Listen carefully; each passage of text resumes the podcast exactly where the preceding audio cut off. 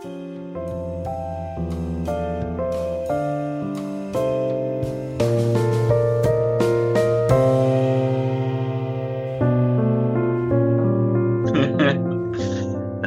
二一，OK，欢迎大家来到读书室。现在是呃三月五号，东京时间凌晨的零点二十四分。我是东京的管理员毛毛，我是台北的妞妞。好，我们又进，我们真的是完全不知悔改，又在深夜，而且又在凌晨录音，我不知道为什么。可能周末就是要这样吧？是吗？说好的早上录音呢？早上录音没有 feel 啊。啊，我们我们是深夜节目，但是我们讲的话题一点都不禁忌，就没有那个刺激。对你，你可以讲一些禁忌的话题，我可以听。嗯，没有什么禁忌话题，好难哦。有啦。有什么？你可以说，你可以说从朋友那边听到的啊。哦，假装假装是自己的，但就假装是朋友的这种意思 吗？对对对对，对啊，很好吧？我必须说，我最近很夸张，就是我基本上最近每个礼拜五都喝到早上才回家。哎，对啊，你昨天去哪里？昨天就是很常去去了一间很常去的吧喝酒，然后它是那种呃大家一起站着喝的那种状态这样子，然后就是其实你很容易。可以，因为它是一个蛮开放式的空间，它不是像那种就是你桌子就是一个长长的，然后大家安静的喝酒，而是大家就是三五好友，然后大家一起站着喝酒这样子，所以你很容易就是可以比较方便跟不认识的人搭话这样子。但是站着喝酒很累，很累啊！可是就是你，嗯，怎么讲？就是，呃，对店家来讲的话，位置是蛮占空间的啦，然后。然后基本上大家在站着的状态之下，其实我我觉得说，就像你去那种可能外国人的那种鸡尾酒 party，不是通常也都没有座位吗？就是大家都是站着，然后可能呃遇到啊喝酒呃干个杯之类的，那就呃感觉好像就是比较容易 social，因为你坐下来的话，感觉好像就不太好去跟对方搭个讪或讲个话吧。嗯，只是国外的酒吧也是会提供椅子啊，但日本人的。站着的酒吧听起来就很很认真，就是不会给你椅子。我觉得你要知道，就是我们上集，哎，还是上上集，我有点忘了。就是我们有讲到日本人，他们喝完酒就是很疯，像个笑一样。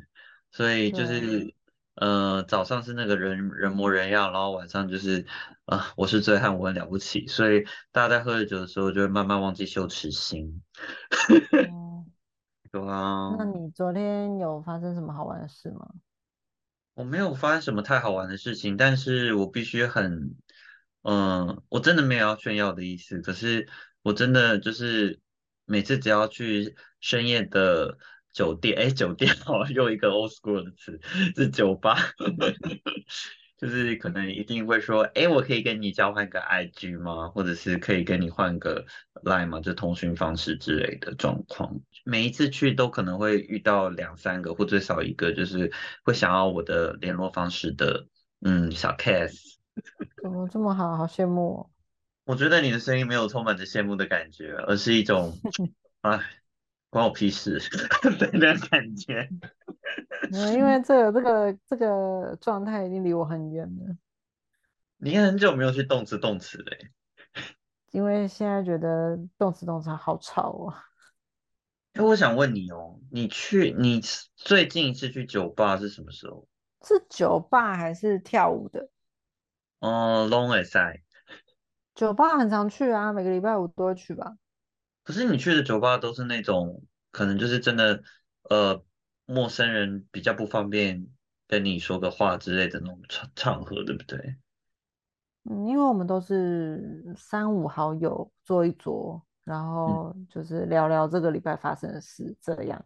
哦。所以就很难，比如说坐在酒吧，然后跟人家旁边的不认识的人聊天，很少这样子。嗯，那你你有被搭讪的经验吗？是有啦。Long time ago，哎，五是二十年前或四十年前 嗯，不好说。好，让你保留一点神秘感。嗯，小时候还有点姿色，现在可能就真的嗯那个一进去酒吧就完全没有光芒，我只想待在角落。是徐娘半老界的钟楚红，没有了。对，那那你还不错，你一进去还有光芒，你看你每次的成功率都蛮高的。可是就是因为也都不是你非常喜欢的 type，所以其实也没什么用啊。但是有有搭讪有机会啊，哦，好哦反正就放在那边，最后也是就是聊没几句，然后就结束联络的那种状态。我的每次都这样。嗯，我嗯，每一年的那个新年新希望都是今年 KPI 一定要认识，比如说二十个到五十个新朋友。哦，你可能一个月就完成了吧？可是就是那种不重要的朋友啊，就人生中可能就只会在你的那个一辈子里面只有一个小米粒的点点的那种大小。但至少有有有机会啊，拓展新的朋友圈啊，对不嗯，对？好啦，也我是是哦。连机会都没有，好可那你要。知道，机会是要自己去掌握的，所以你应该要让自己没有啊，哎，你的机会都是人家来找你哎，好棒。让机会来敲你们，你也要懂得把门打开。我可能门坏掉了哦，找锁匠啦。啊，不是不是，我可能门已经被我自己拆掉了，现在是一片墙壁。为什么门拆掉是墙壁，而不是就是没有门空荡荡，大家都可以进去呢？这样不合逻辑就。是我就是钢筋水泥的墙壁啊，所以你应该不是把，你是把门拿掉之后，又把钢筋水泥就填满你的门这样子。路上，对哦，好可怕哦！对啊，那你的就是围开的门，然后大家觉得哇你好帅这样，如果我是一道门一个门的话，我一定是这种那种开开合合这种感觉，就是诶让你看到里面进来，要不给你看里面的。诶，为什么觉得很很 A 的感觉？这一切有点 A。就诶给你看一点啊，不给你看，被关起来。但是你都是聊一聊就没有了，怎么会这样子？因为就跟你讲，就是没有什么兴趣。但是我的个性就是，哦，这不太有个性，就是我不太会去拒绝别人。就是说，如果一开始的时候，一开始的时候是，这跟我们之后就我们等一下可能要讨论的那个呃话题也有关系。就是呃不，如果说有一个人他的那个攻势很强的话，我其实还蛮容易就是被说服的。然后我也很很不喜欢让那个场面尴尬。就比方说，哎，我可以跟你要你的那个呃呃，比方说 IG 吗？我可以 follow 你吗？然后我如果说，即使这个人我真的是一点兴趣都没有，我也不会跟他说，呃，不好意思，不方便的这样子，因为我不想要让那个场面尴尬。对啊，对，所以我那我可能会会耶，哦，你会，就即使你你对这个 type 没有，就他不是你的 type，你你就是真的，他跟你说拜托，可不可以我们交换个 IG 好吗？你会说我不方便呢，不好意思这样，对啊，你就说不要。你就说不方便，或者是我没有 IG，那如果有一个 很，这个也太明显的谎言了吧？谁说？有没有 IG 的状态哦？哦，好啦，也是有可能的，真正微乎其微耶。没关系，我年纪大了，我也可以不要有 IG 脸书啊。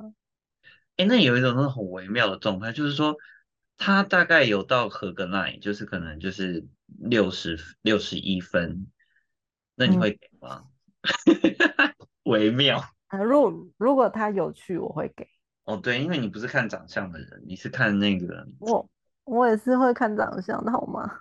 哦，好哦，sorry，因为我是觉得说你应该是比较爱内心帅的人吧。好了，我知道，嗯、哎，这样我不是说你前男朋友都很丑吗？好像有点过分，sorry，各位妞妞的前男嗯，友们。哦，也是有各式各样的啦，好像说同一型，没有了，没事。没有，哦，好但都，看走眼了，就这样。好，OK，fine。总 之就是我会，对，我跟你不一样，我会狠狠的拒绝，嗯，因为好，当下你不跟这个人也不算是不认识，你当然很好拒绝啊。你又不是跟他可能出去了两三次，他才跟你要 IG，那那时候就真的有点难拒绝，因为他可能多少有一点了解你了。对啊，哇，我就不想要让场面尴尬，这样。我因为这种烂个性，其实就，唉，就感情史虽然丰富，但是都不是一个好下场的状态回收这样子。哎，你达到我的 KPI 啦，你每一年都会认识二十个新朋友。哪有那么哎？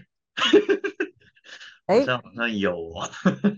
你看，假设你每个礼拜五出去喝酒，你平均嗯，下来一个月会好了，数学王，快点。假设一个礼拜的礼拜五有三个人跟你搭讪，那四个礼拜就是十二个人跟你交换来。嗯，哦，好棒哦！所以再乘以十二就会变成一百四十四。哇，我整个爆表啊，哎，才不会认识这么多人呢，拜托。我最羡嗯，慕。好，我们今天到底要聊什么？今天大家聊什么？聊恐怖情人这件事情。嗯，多恐怖！也啊、好了，我们先不直接进入恐怖情人这件事情。然后我这一集不知道是在三月的几号上，你知道那个如果我这集是在三月的十四号上的话，刚好是那个日本很有名的一个情人节，叫做白色情人节耶。那白色情人节的意思是什么？啊，你不知道吗？白色情人节就是那个，就是呃回礼吗？呃，在二月十四号情人节这一天呢、呃应该其实大部分的状况就是是女生给男生巧克力或礼物这样子，不是男生给女生在日本，你知道吗？你知道这件事情吗？知道。然后三月十四嗯，号情人就是白色情人节，其实是男生要给女生回礼的情人节这样子，对。哦，对，然后这边又分得很细哦，就是说，呃，就是同事如果给你情人节礼物的话，你就回那种叫做给力，就是那种只是回礼的巧克力啊。跟真的是喜欢的话，你要给更贵、比较贵的那种，就不一样那种。哦，那所以这一嗯，切二月十四号女生都已经先表态了的意思吗？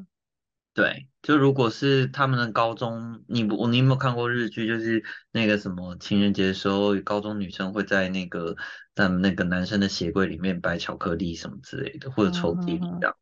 我觉得抽屉就算哦，了，鞋柜我真的没办法理解，很就是，很微妙。你看人家那个就是鞋柜里面很臭的，那鞋柜里面放食，物，好臭，然后嗯，再等一个月看他有没有回应哦。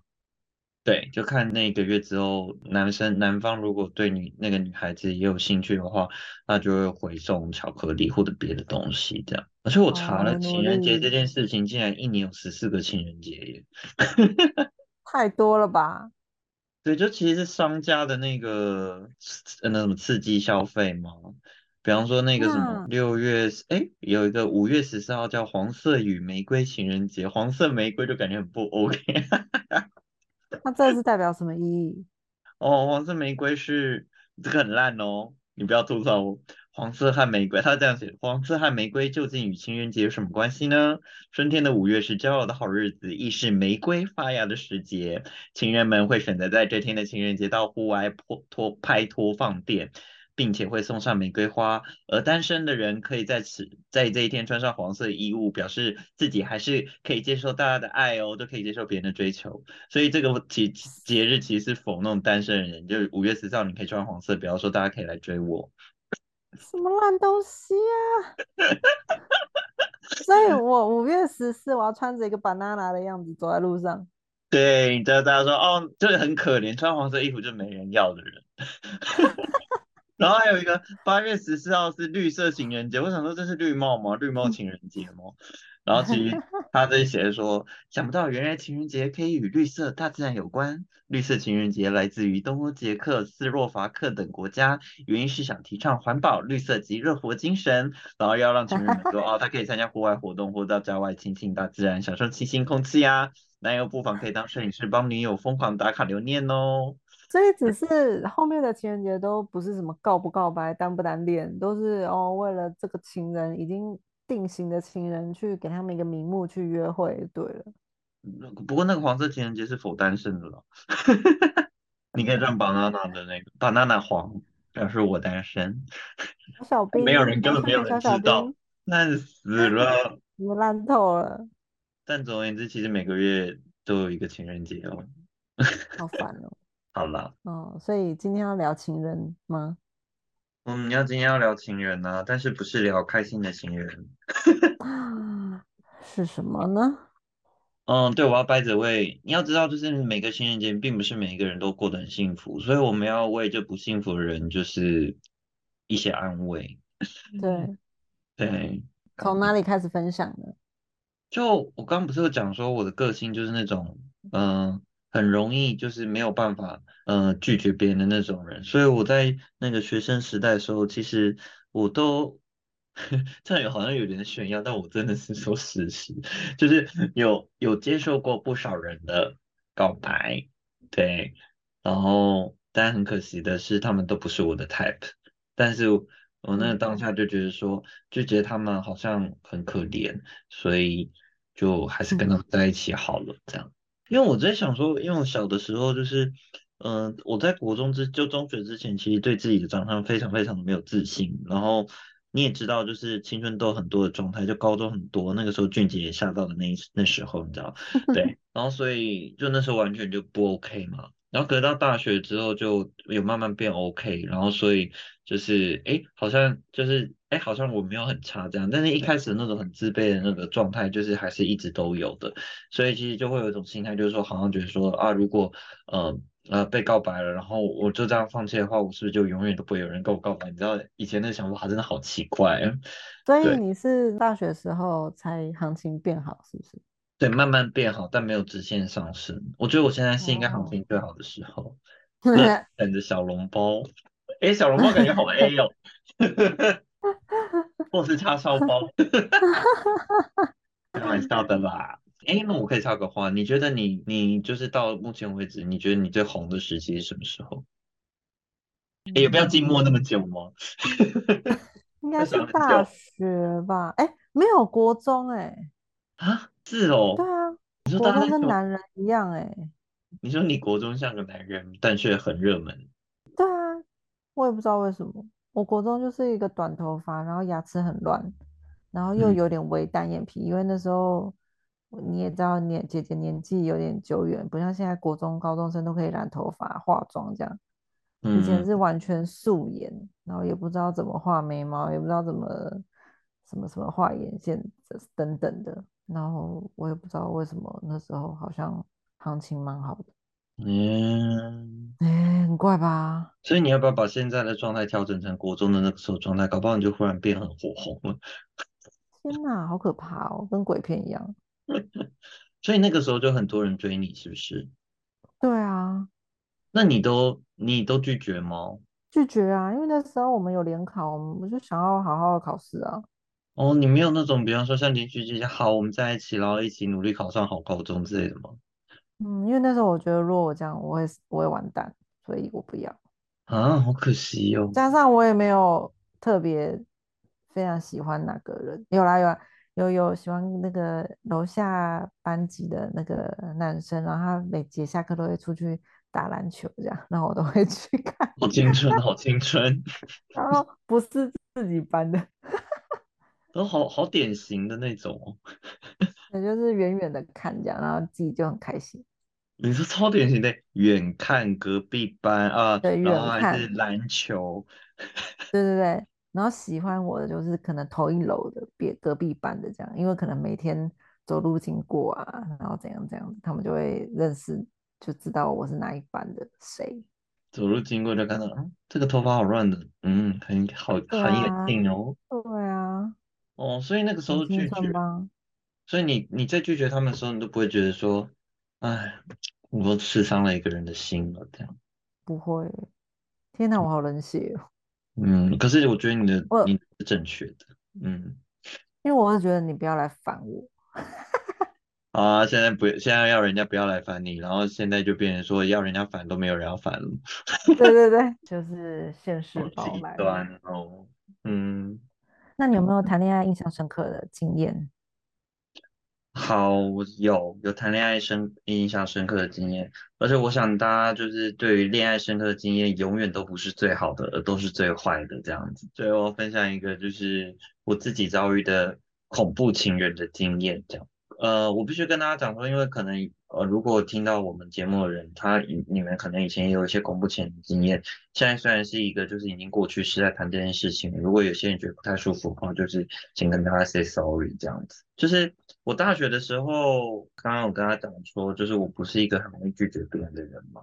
然后后来嗯我那个时候就通过部落格，不知道大家还记不记得这个东西，嗯 就认识了一位呃朋友，诶，原本是朋友，然后后来就是有交往这样子。然后反正我们那个时候就是其实蛮流行那种呃见网友的那个状况嘛，因为那个时候其实并没有所谓的那个什么交友 APP 这种东西，所以其实对，你并没有很多线索去知道说这个人他的本人跟他现在放上去的照片或什么会不会有太大的差异这样子。因为现在嗯也用很多方式判断，比方说这个人可能他摆的照片只有一张，或者是他可能甚至也没有摆照片，或者是他要摆他的那个动动态的那种动状态呃影片的话，你就可以比较能确认说，哦，这个人他可能跟不会跟本人差太多之类的，就是有很多线索可以去知道说这个人到底是不是本人啊，或者是就是你比较容易去判断说，呃，你实际见到他会不会差异差太大。你会有蛮多线索的这样子，或者你自己去网络上查他别的平台的话，对，嗯，然后我们那个时候就其实蛮少的，所以最好的方式就是就是聊聊一下子，然后就还是出来见个面吧这样子。然后后来呢，我那个时候就是从部落格上面认识了一个朋友，然后我觉得我们也聊得蛮来，我觉得他蛮有个性，而且他说话也蛮有趣的。然后就见了面，就发现说，诶，这人怎么跟他就是传给我的照片上面感觉年纪差很多这样子？嗯，对，然后除此之外，也说实话，真的是不是我的 type 这样，所以在网络上看到的照片是你的 type，也不是，应该说我们本来是从文字认识对方的，然后后来 我们那时候是 ASM 吗，对，哦，它是一个类似就是 Line 的那个讯息软体，对，然后它就是我们当然是会彼此交换照片嘛，然后他就传他几张照片给我看，这样子，我就觉得说，我第一次看那个照片，其实我就觉得他不太像是我的菜了，可是我又嗯很不好意思，就是说，好，那就不要就把它放着，放着不要管它这样子，我也不知道为什么那时候好像就觉得我这么做很失礼嘛，好，反正就见了面之后。他就是跟照片上就是又更不一样了，对。但是我不想他伤他的心，所以我就是最后我们就是还是交往了。我有点忘记嗯我到底为什么那时候会同意交往这件事情。对，然后那个时候其实有很多蛛丝马迹，就觉得说这个人好像有点怪怪的，因为因为那时候通讯软体好像只有 Skype 吧，然后我记得 ASN 跟那个什么番薯雅虎起 雅虎有一个那个通讯软件，忘记叫什么了，只能打讯息，即时通啦。对，他们是没有办法打电话的，所以那个时候基本上就是只能用手机打。然后一开始就是去台湾大哥大办了一个，就是往内可以减多少钱这样子。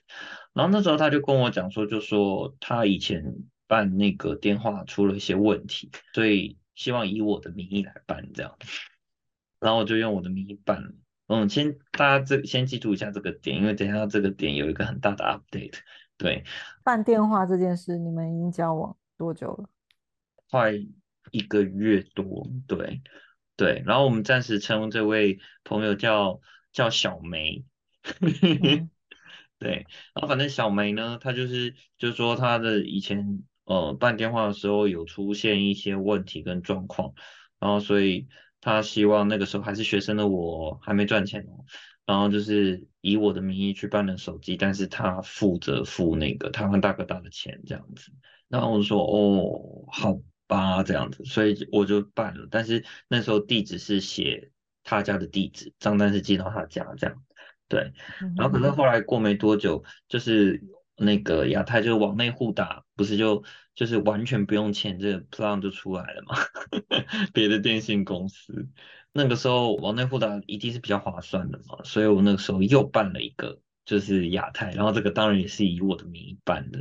对，所以我现在身上已经有两三只手机，因为两只是就为了这个情人办的，然后还有一只是就是我原本自己就有的这样子。然后我那时候是住呃住在台南嘛，然后他是住在台中这样，所以其实那个状态就是我我比较常去台中找他，然后他有的时候会来台南找我这样子。反正那个时候就是就觉得他是一个压迫感很重的人，原因是因为他可能就是会每天大概一个小时就会传一次讯息给我。然后我想，这人是不用上班吗？但是我还是会回，但我不回他的话，我不立刻回他的话，他可能就会晚上就会打电话过来生气了。然后生气的状况就有点歇斯底里，这样很可怕。对，你要知道，呃，我那个时候应该是二十出头嘛，然后他那个年纪已经快要四十了，我记得。对，但是她就是还是像个小公主一样，嗯，就是脾气很大的公主。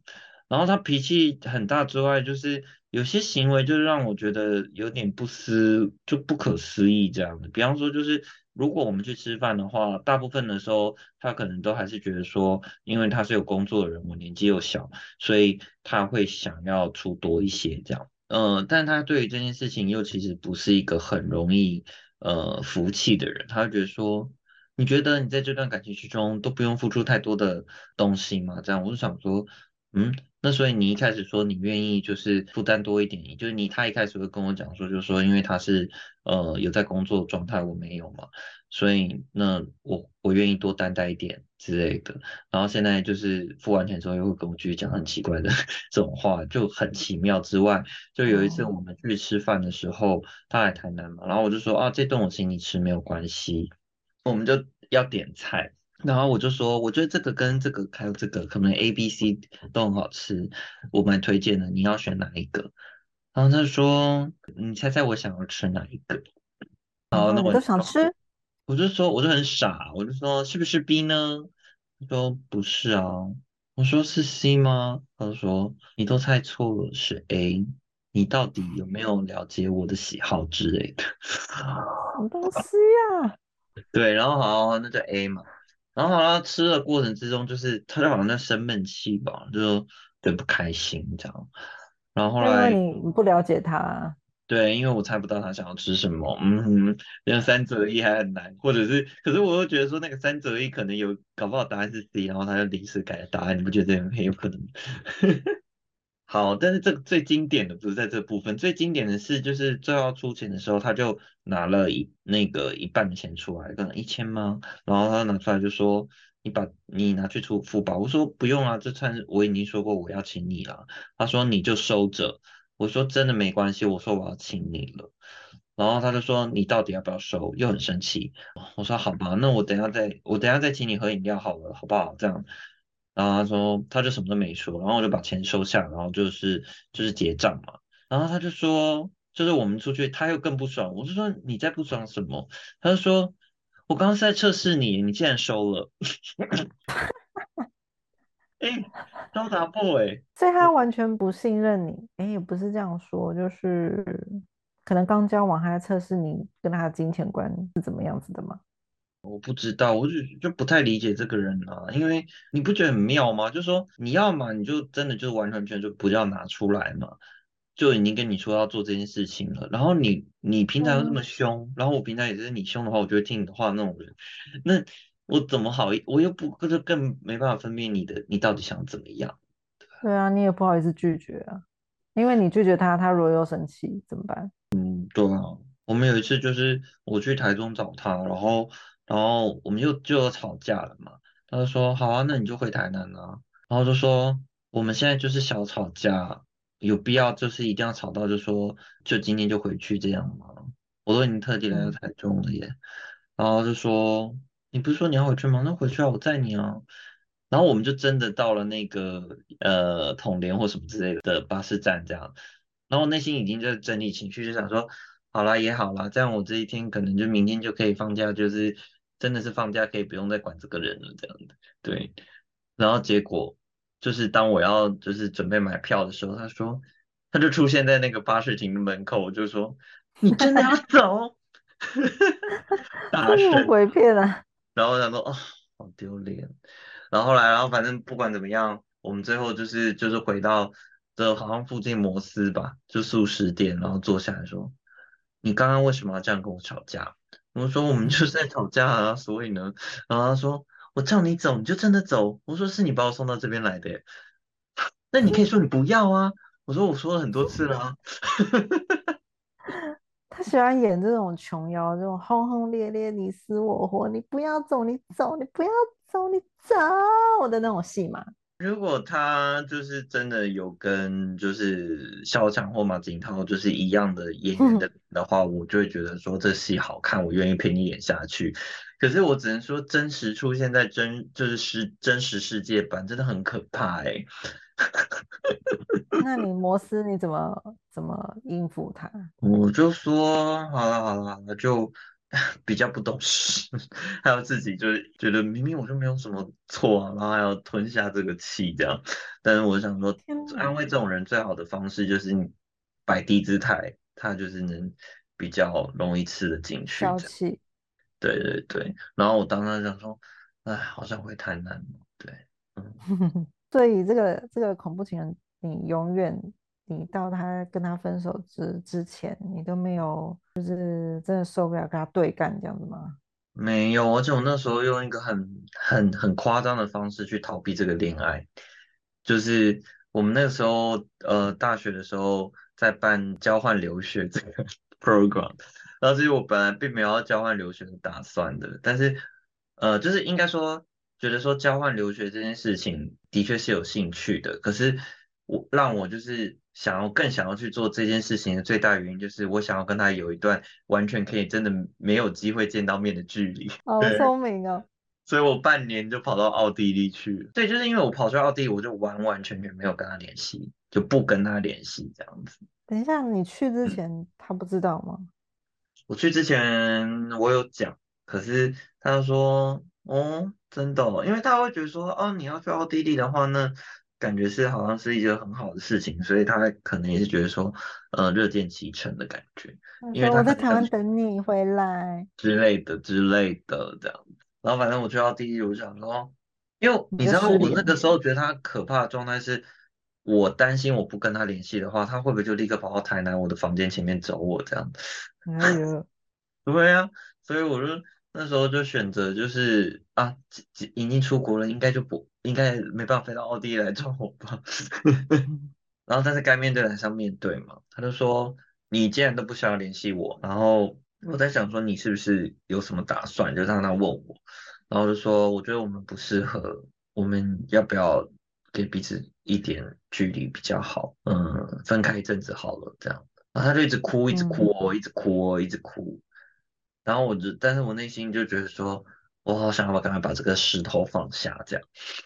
那你就不应该说分开一阵子，应该说我们分开吧。一阵子就是一个渣男的那个语法，是吗？可是我就是没办法，就是说很狠的话，而且另外一个就是我很担心，就是把话说到死的话，会发生很多更可怕的事情。因为你一阵子他就会有期待，然后就是说你你回来，我们还是不是可以重新开始，什么什么巴拉巴拉巴拉的。哎，我跟你讲，可不可以重新开始这件事情？后面其实是有这个伏笔的。你看吧。好，反正重点是，就是好啊，那就不管怎么样，就是知道说彼此都认知到说都想要分手了。然后他说：“我跟你说，那个手机我是不会再继续出钱的，付钱的。你那个手机你自己解决。那两 只你都要自己解决。对，亚太的话，本来地址就是住到寄到我家嘛，所以就算了。可是。台湾大哥大那一只是寄到他家地址，那个时候我就花很多时间在想说要怎么把那个手机门号处理掉。第一是台湾大哥大的这东西，就是嗯，我就直接把每一年还是半年要缴的电话费就只能就是汇钱给他这样子，然后剩下的就让他自己去付这样。对，那个时候很傻，应该是要把那个地址改回自己的家比较好一点。我也不知道为什么会发生这种事情。对，好像那个说是以我的名义，可是另外一个就是使用的人是他的那个状态吧，我已经有点忘记了。对，然后我就把那个亚太好不容易找到需要的人就卖给就是别人了，亚太这件事情先解决了。可是我不是在奥地利吗？他好像就是忘记缴钱，还是故意忘记缴钱，故意没缴钱嘛？然后账单是寄到他家嘛，然后他就没有去缴嘛？然后就寄回我原本的家了，就是我户籍地址台北的家。哦，就是我们家的那位太上皇后也是很可怕的，他就问我说：“你为什么会有这只手机号码？”然后我就说：“哦，而且这个手机号码名义还不是你耶。”然后我就说：“嗯，是我前女友的。”然后说：“你前女友的电话号码为什么要你你你来出钱？”然后我就说：“哦，因为某些状况，然后变成是我来帮他缴这个东西这样之类的。”反正我就被臭骂了很久。他说，可是这个时候太上皇就太上皇后就是我我娘，她说的的确没有错。她说办这种名义的东西，像签约啊或什么之类的，怎么可以就是你去好像帮别人做担保这样子？再怎么做都不应该是你，而且对方还是一个社会人士诶，你就是被骗了，你知道吗？真的，我就被骂的很惨这样。然后我想说，那不过从那之后我就都蛮小心的了，就这种东西不能随便。就签名啊，或者是你帮别人代当担保什么，或以什么名义这样子都不 OK，这样对吧？嗯，我那时候就傻傻的嘛，嗯，那学到一次教训呢？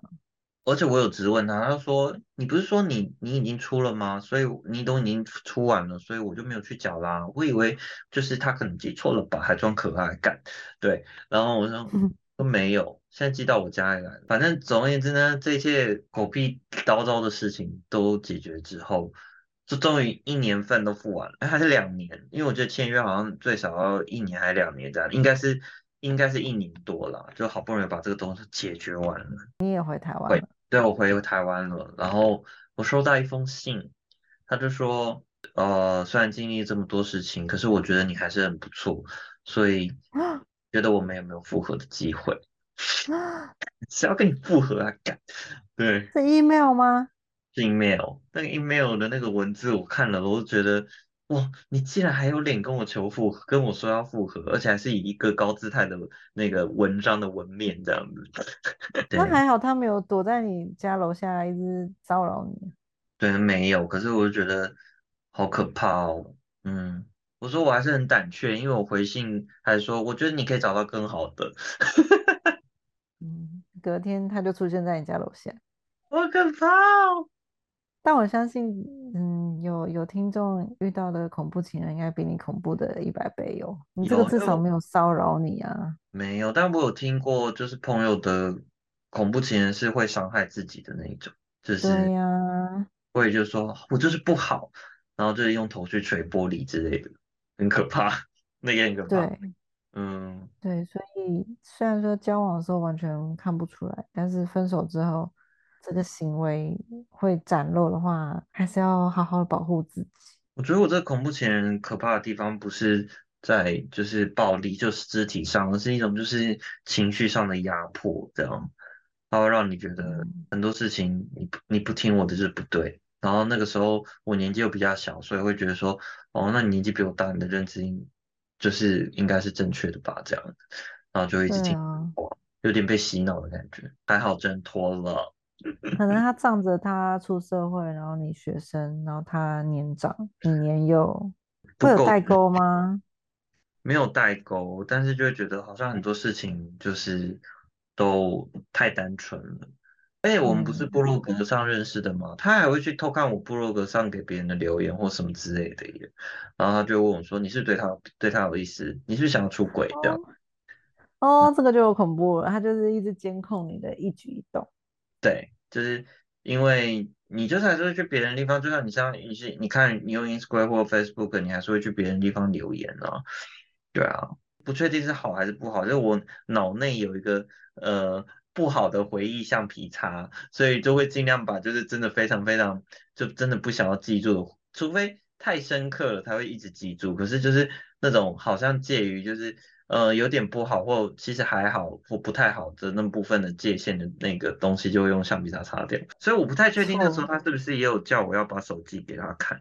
嗯，哇，那要是要是是现在这个年代，他一定要逼问你说你手机密码是多少？然后你要居，我每天都要检查，line 我每天都要检查。我真的觉得，如果做一对情侣或者夫妻，真的要做到这样的程度的话，真的是，嗯，也可以不用做了啦。对啊，但是好像听到身边有一些情侣或是夫妻是真的这样欸，就是老嗯，公手机摆桌上，老婆可以随随时看这样子。有有有，我有我们之间的朋，我这的朋友也有也有些情侣们是这样子的，对对。啊，可是我就觉嗯得，嗯，我不知道，我现在的状态有点，嗯，就觉得说，你还是要给对方一些自由的空间吧，因为我不太相信，就是说，即使他说你手机可以随时看呢、即使那样的状态，我觉得他还是有些私密的东西是不想让你看到的，对啊，他只是可能不是藏在手机里，是藏在电脑里之类的。那。对，那如果要生活的像这么，就是好像这么透明，我觉得其实蛮有嗯，压迫感的，多多少少都会有这样的感觉。嗯。对，嗯，嗯，这个压迫感可能嗯。你自己心态要很强大，不然真的也会受到很严重的影响。嗯，因为你知道活越久，就会发现说，那种维持可以维持比较长的那种情侣啊，不是不是他们两个都很彼此很爱对方，而是他们都会愿意给对方一些空间，然后他们也会去接受说，对方其实并没有对自己是百分之百的，就是心都在自己身上，可能有的时候八十或七十或六十。嗯哼，但是这种起伏状态，就是是他们是已经两彼此都已经知道会去，就是已经接受了，也知道说，呃，在彼此身上有些东西就是别人没有办法取代的，所以有些东西可能失去了，但是一定也不会影响到对彼此的那种信任感，所嗯以就比较不会 care 说啊，那你要不要？你怎么可以看别的女生？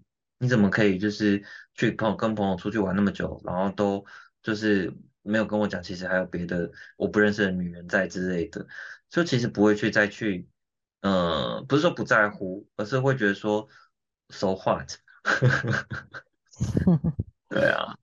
就知道说，有些东西我们就是彼此交往这么久，我们有些默契，我们也有些基础了，已经最重要的东西已经不是这种爱，不是爱情的本质是不是够纯纯净这样子，而是有很多嗯因素是，嗯，生活上可能我们是真的是很 match 的，我们不需要再磨合，或者是已经磨合到现在这个阶段了，不可能再找到更 perfect 的了这样子。嗯，我看到了啦，就是能维持很长关系的情侣都是这样，对对，啊。而且要信赖啦，对不嗯，对？性，哎，我刚对刚一瞬间听成性爱，我说，哎，要性爱，我想说，哎，Hello，好，，Hello，也是啦，也是，也很深夜一。点是九分，性爱我有教室，那么肤浅吗？信赖，你没有，所以我才有点小惊讶啊。而且性爱其实其实还蛮深奥的，很重要啊。很重要，情绪，但信赖更重要，信赖跟性爱都重要。那还有没有除了还有没有除了恐怖情人以外好玩的事可以分享？我觉得我自己有事为，吗？先分享我可我差一点成为恐怖情人的故事，然后这个部分也包含啊，糗的部分，这样对，就是因为我其实交往第一任的时候，那个时候刚好也是就是从台北要去大学念书的时候，然后那时候我们在交往的时候还说啊啊一定不能因为距离的关系就分手啊这样子。然后还每天就是要写部落格这样子，然后交换彼此的那个状态啊，然后会写一些很肉麻的东西在里面，写现在完全没没办法看的这种状态这样子。对，比方说，呃，比较经典，比方说，真的好想你哦，你为什么这么远 之类的，对，但是后来因为我就很信任对方嘛，所以其实如果对方即使一个礼拜，我们一个礼拜只通一次电话，我都觉得无所谓的那种状态，因为我就很信任对方。我是那时候觉得说啊，我可能一辈子就跟只跟这个人交往下去，然后我们就会走到最后这样，然后结果就没有。然后有一天就是暑假的时候，他就打电话跟我说，那个他用很小声的声音说要分手。我说啊，你说什啊，么？对，我说你你你再说一次啊，而且是用我是用一种就是很呃非常温和的语气再提问一次，然后他说我要分手，然后我说 哼，啊为什么？因为你知道嗯我们没有吵架哦，然后也没有任何的预兆这样子，我一直觉嗯得我们就是很 peace，然后我们也很爱对方，然后他他就说他要分手，我就说为什么？原因是什么？他就说因为你太远了。我想说啊，才第三个月而已呢。然后他就说，因为刚好是那个暑假嘛，然后我们就刚好错开回去的时间，因为他也不是台北人，他好像台中人。然后他回到台北的时候，我刚好下台南了，对。然嗯，后那时候就要分手，就很 shock。后来，而且我辗转知道一些事情，说其实我只是他很喜欢的人，但他却没有在没办法跟他在一起，所以他就找了很多不一样的人做代替品，我只是其中一位。然后这个人却是我哦的初恋。，Oh no，然后因为这个阴影的状态之下，我就变成一个呃非常束缚感，强的情人这样子。我每一任情人就是在呃除了刚刚讲的恐怖情人以外啦，就是几乎几乎都是我被分手的状态，因为我的那个束缚欲很强，而且就是也很很容易怀疑对方，我一定要每天至少通两次电话才能放心这样子，就是跟对方交往。所以是初恋带给你这个影响，你对。就变成很没有安全感吗？非常没有安全感啊，因为就觉得说很担心，我只要不跟这个人联系，我就会失去他，因为我就是因为这样才失去第一第一个恋爱的嘛，对啊，那你跟小梅嗯，有什么不一样？小梅不是每个里每个小时一直 call 你对，可是就是在在经历小梅之前的恋爱都这样，所以是小梅让我了解哦，我啊？自己多可怕。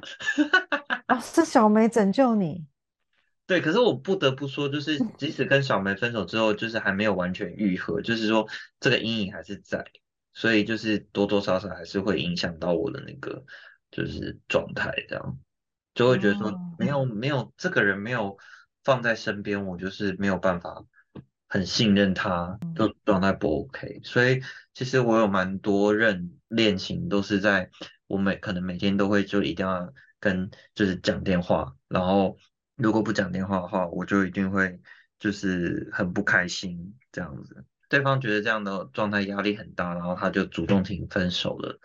呃，恋情是蛮多的。对，而且其实我跟小梅嗯行为有点像，有有有一任其实现在变好朋友了啦，可是那个状态就是他没有接我电话，我就想说，好吧，那他可能睡着了，然后我但是我去看一下他 Facebook 的上线时间，还有他留给别人我们共同朋友的时间，刚好是我打电话给他之后的时间点，然后我就传了讯息给他说，你明明就还醒着，你为什么不接我电话？有没有很可怕？逼人呢。对啊，就压迫感很重啊，对啊，那你嗯，现在有收敛一点吗？就是经历过这么现久的时间在之后，继，小梅 小梅拯救你之后，你有慢慢的改善吗？嗯，我不想要觉得他有在拯救我，我还是觉得他很可怕啦，就是学到一个教训这样子，然后嗯，就是好一些了，因为就知道说就是不应该要去给别人这么大的压迫感，也知道说今天你给别人这么大的压迫感，人家只会觉得压力大，然后就慢慢想要离你越来越远，你反而要给别人适当的距离，让他知道说。哎，其实你好像也没有一定非他不可，这样反而人家才会觉得说，啊，你是不是好像没有真的那么在乎我，那我要在乎你多一点点，就是你你不能就是释放你全部的好意，还有不能就是百分之百觉得就是压力就是要给他，就说我就是爱你，就是要在我旁边霸道总裁，这样不行。一开始不能霸道总裁，要感情很好了之后才能霸道总裁。嗯，没有 对，霸道总裁有时候是情绪，对他，他只能一两次，他不能每天。对，嗯，对，所以就是我觉得比较好的方式还是你就是就是我刚刚讲的，就是门半开不开，哎，你偶尔可以进来一点，但是你不可能全部进得来，你不能大开，哦，或者说快点快点坐下来，然后把你绑住，你就再也出不去了，就先这样子，还是要，尤其是对日本人一定要这样子，不然日本人。即使你并没有每天打电话给他，你可能就是每天发个讯息说，哎，早啊，你今天干嘛？你大概维持个一个礼拜，对方可能就觉得压力大了。所以日本人没有什么轰轰烈烈的爱情。他们自己一定是有，可是我觉得一开始在投入，嗯、爱情，就是已经确认彼此的关系之前，那个态度跟那个频率，我觉得要抓的蛮要自己知道抓这样子。比方说，呃，可能今天你跟第一天你跟人家说，哎，早安呐、然后对方跟你说早安怎么样怎么样，然后讲话讲到最后一个时候，让最后回的是你自己，然后看他明天会不会嗯主动回你这样子，你懂我意思吗？嗯，就说比方说啊，晚安喽，好，那晚安这样子，我我最后嘛晚安。然后隔，天的部分，看他早上主动会不会敲你，而不是你又在主动敲他说，哎，早安这样子。每天这件事情变成是你在想要做这件事情，而不是他给你一个 catch ball 的感觉，这样。我觉得这个比比台湾人难的部分也是有的，因为日本人真的是蛮容易感受到，很容易感受压力大的民族，这样。对嗯，对即使在一起也要这样子对啊，初期的话还是要小心一点，不然很容易就分手了，我觉得。嗯，啊，对啊。还是门学问呢。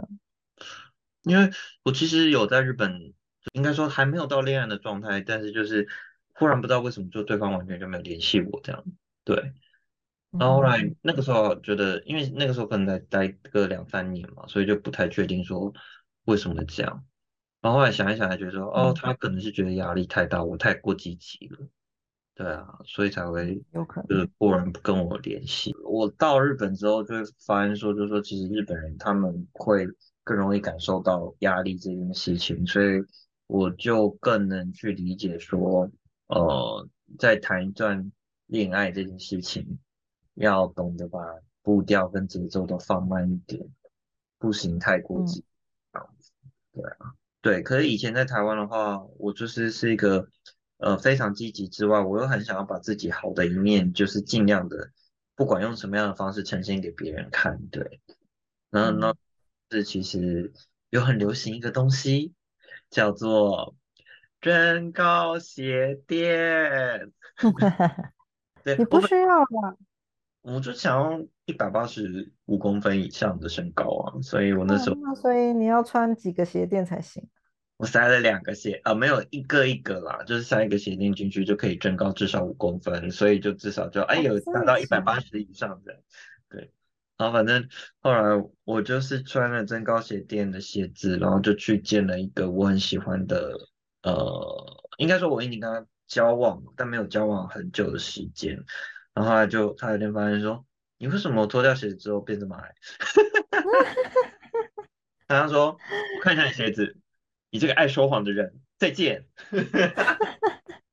哎，这让我想到一个我也要分享哦，因为我我本身差不多一七零嘛，然后我有交往一个男朋友，差不多一七零，嗯，但是穿了鞋子，然后那时候很爱穿那个 Timberland 的那个那个那个那个靴子，哦，你那一定要？装的啊，装水，那个是最好装水垫的鞋装。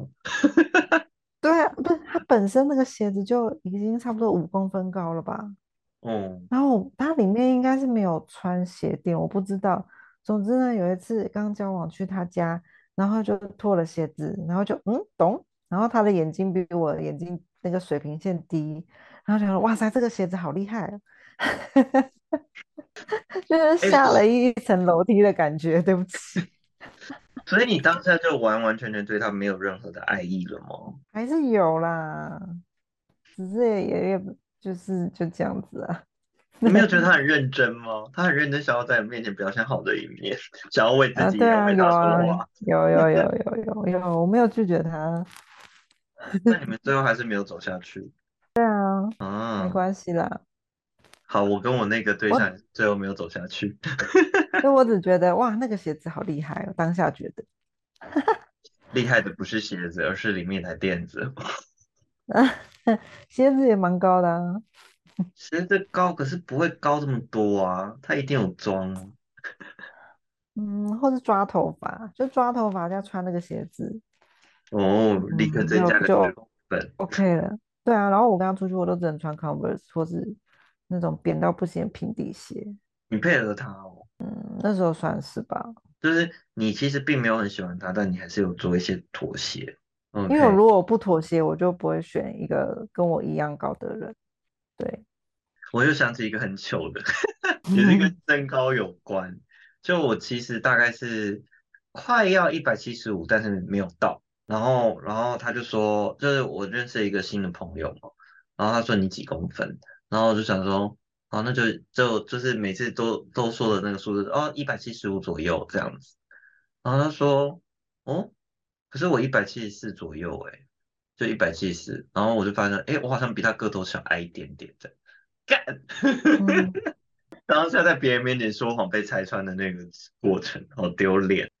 哎，反正我就觉得怎么会这样啊？就是啊，就人要诚实啊，就这样。对，人要诚实，而且应该说结论就是你要诚实面对自己的心，不然就真的都是悲剧。你不喜欢就要不喜欢，你觉得不舒服就应该说不舒服，不然就真的不会有好不舒服。嗯我说你鞋子里面的鞋垫通给我拿出来。我最后把它丢掉，很可耻。我后来也跟那个人，就是虽然没有交往很长的时间，但最后变好朋友。然后他每一次都会跟我说这件事情。他说：“到底是谁那个时候爱穿鞋垫骗人呢？” 赞叹鞋垫，鞋垫发明太伟大了。嗯，好哦，感谢鞋垫。好烦哦，怎么会变成这种结论啊？对啊，怎么讨论到身高去了？真的是活到几岁都有这种疯疯的，都有一个马马景涛住在心里，怎么会这样？嗯，只是看你要不要马景涛出来而已。对，你而且你知道《一帘幽梦》有一个就琼瑶阿姨的那个呃剧本，有一个很疯的台词，这样子。就那时候萧蔷跟林瑞阳是马景涛，不知道哪一个啦，啊，应该是马景涛，哎，不对，应该是林瑞阳在吵架。然后他们那个时候就是萧蔷，然后跟另外女演员叫什么？我忘了叫什么名字，反正就演他妹妹的，他们两个就是呃同时爱上了同一个男人，而且那个男人原本还是就是校长跟扮演姐姐的那个的，好像未婚夫还是怎么样，然后他后来也喜欢他妹妹，这过程已经很就是很很莫名其妙之外，有一个很经典的台词，就是他在跟校长吵架的时候，因为校长那个时候就是车祸的关系失去一条腿，而且他原本还是就是跳舞的芭蕾舞的样子，这个剧本设定了，然后他跟他吵架的时候，他就说。你要知道，你只是失去一条腿，可是你妹妹失去的可是爱情啊！哈，天啊，哈哈，怎么啦？对琼瑶阿姨来讲，爱情是比失去一条呃比一条腿更重要的事，这种东西。觉得我觉得 本来是要讲恐怖情人的分享，但我现在回想。就有越来越多是我自己是小杂波的事情哎，怎么会这样？那就等到下一集再说，一百年后再说。是的。哦，好了，结论就是要诚实的面对自己，也要用，也不要加鞋垫，就是总有一天就是会被揭穿。好啦，那这一集就是谈完爱情的东西，可是我想之后应该还是会谈到跟爱情很多相关的话题吧。嗯。那我们今天也要来分享好读物。最近的好读物都在讲吃的东西，真的对大家不好意思哦。还是大家其实还蛮喜欢，就是看一些吃的东西。因为我们看我们 Instagram 啊，就是比较有人按赞的部分，都是其实最就是放食物的照片。而且现在可以旅游了，所以大家应该对于日本吃吃喝喝比较有兴趣吧？好吧，那就像上一集讲的，就是我们就是不长脑子，长脂肪。耶，最喜欢长脂肪啦。那我今天要介绍的也是一间，就是它不是餐厅。你有没有在日本吃过和果子啊？就是那种，比方说，也不一定要是和果子，像那种就是呃，串丸子哦，对，羊羹也行，就串丸子那种店。就你有没有串丸子好像有，但是羊羹我本身不喜欢，所以就没有没有尝试。日本的那种呃羊羹或者日本的那种合适的甜点啊，应该在台湾比较难买得到吧？嗯，应该是比较少店会卖，也是有。我其实要介绍一间串丸子啊，然后还有那种就是日本的那种喝果子啊，然后羊羹啊的那种店，就是你一口就吃完的那种，而不是就是可能羊羹很长，然后你要吃很久那种 状态的那种。你如果去的话，你是可以吃到那种现蒸好的馒头，他们的馒头其实不是像我们一般吃的，就是在早餐店卖的那种馒头白白的啊，或者是巧克呃咖啡或巧克力口味嘛，还有那个紫色的那种，你知道的，对，就包肉松不是，他们的馒头是真的就是呃里面可能会包馅，或者是就是基本上都是以甜的为主啊，对，有点像面包口感这样，但是也是用蒸的。对，然后他们的就是主打应该主要还是以就是白馒头或者是呃加黑糖，黑糖的是比较多。这个店的名字叫做呃ヒガシヤ它的名字叫ヒガシヤ。那其实它有三间店，那我今天要介绍的是在那个南青山。南青山它这地方其实蛮靠近元素的，所以你可以在元素从表参道走过去的话，至少其实。呃，表参道的话比较快，大概走个十分钟就会到了。元素的话就是比较远一点，可能要走个二十五分钟。可是，可是，可是呢，就是如果你从元素逛街，你去完明治神宫之后，你再慢慢走下去，其实表参道那条路到南青山其实蛮漂亮的。所以如果有机会的话，大家可以走过来看看。然后它这间店就是，其实就是，嗯，我觉得蛮有质感的耶，因为它的 logo 就是做的其实也很漂亮，然后。它在每一个不同的时节的时候，它会提供就是这个时节才有的呃和果子，比方说像现在三月五号嘛，已经接近就是樱花快要盛开的时间点了嘛，所以它这次推出的是呃，它做 yakisakura，就是以樱花的叶子包起来的一种挖吉，介绍好烂。sakura 麻吉就是如果翻成汉字的话，就是。樱饼，然后那个饼其实就是马吉的意思。我们那个饼干的饼啊，如果你在日本看到饼这个字的话，它其实不是我们吃的那种硬硬的饼干，而是那种就是软软的，然后就是像马吉一样的那种口感这样子。他们叫抹吉这样子，对，嗯，就可以注意一下这样，对啊。然后现在就是因为四月樱花盛开的季节了，所以就出很多关于呃跟樱花。呃，有相关的甜点啊。那日本最有名的就是 Sakura 柿。那这个店它也有在三月的时候，就是刚好，哎，明天开始，二零二三年三月五号就出 Yakisakura，然后就。就卖这个樱饼，然后基本基本上在二四个节气里面，呃，节气不是二四个嘛，所以他们在每一种节气都会推出不同的呃马吉就相关的东西这样子，所以其实如果你们大家有机会来东京的话，呃，可以在这个季节里面吃到它限定的推出来的东西这样。然后我个人是觉得说那个。马吉就是 sakura 马吉，真的蛮好吃的耶。然后还有另外一个叫多缪吉，叫道明寺，它是另外一种做法的那个，也是用樱花做的一种甜点，都很好吃。嗯，好想吃。就是来日本的话，如果你要吃喝果子的话，其实搭配一定要搭配这种就是现泡的热绿茶，会真的就是很合，因为他们在做这个。这些甜点说真的就是有考虑到，呃，跟茶叶一起就是吃的话会非常好吃，因为他们呃茶道不是有茶道文化嘛，就是一直抹的你刚刚讲的抹茶这样子，那基本上也是会配甜点的，所以他们一开始就是在以前的日本的文化里面，他们就是只有在考虑说就是要泡怎么样的茶，然后。配怎么样的甜点，那口感的部分要怎么样配合才会好？这部分其实以前就会就有这种呃做法了，所以他们现做的喝果子其实也是大部分就是以配绿茶为最合这样子。那那个店里面有配茶吗？